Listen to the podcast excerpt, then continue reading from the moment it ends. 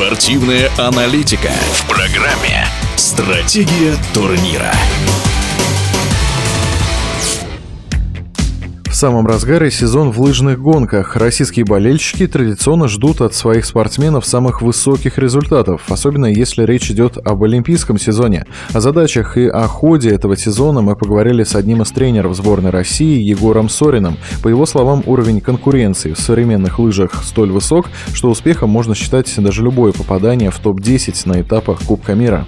Конечно, подготовка меняется и в олимпийский сезон, и вообще от сезона к сезону у спортсменов, в зависимости поставленных задач на сезон и на какие гонки мы делаем акцент. Вот. И любое попадание в топ-10, вне зависимости от сезона, это хороший результат. Потому что это все-таки Кубок мира, где бегут все сильнейшие, поэтому топ-10 это не то, что неплохое, это хороший результат.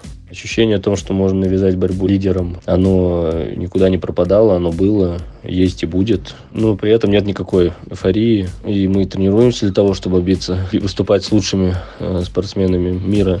Что российским лыжникам и лыжницам по силам бороться с норвежцами и другими лидерами, болельщики уже могли не раз убедиться в этом сезоне. Тут, конечно, нужно вспомнить победу женской команды в эстафете на норвежском этапе Кубка мира. Россиянки обошли хозяек трассы в Лилихаммере. Кстати, третий этап в составе российской эстафетной четверки бежала Татьяна Сорина, супруга тренера сборной Егора Сорина. Естественно, к эстафете мы планомерно не готовились. Это был всего лишь проходящий старт э, в рамках подготовки непосредственно к Олимпийским играм. Планировали ли мы победу? Ну, скорее нет, чем да, но понимали, что шансы даже на победу у нашей команды есть так все сложилось, что мы выиграли. Ну, вот, очень этому рады, но никаких вы- выводов из этого не делаем.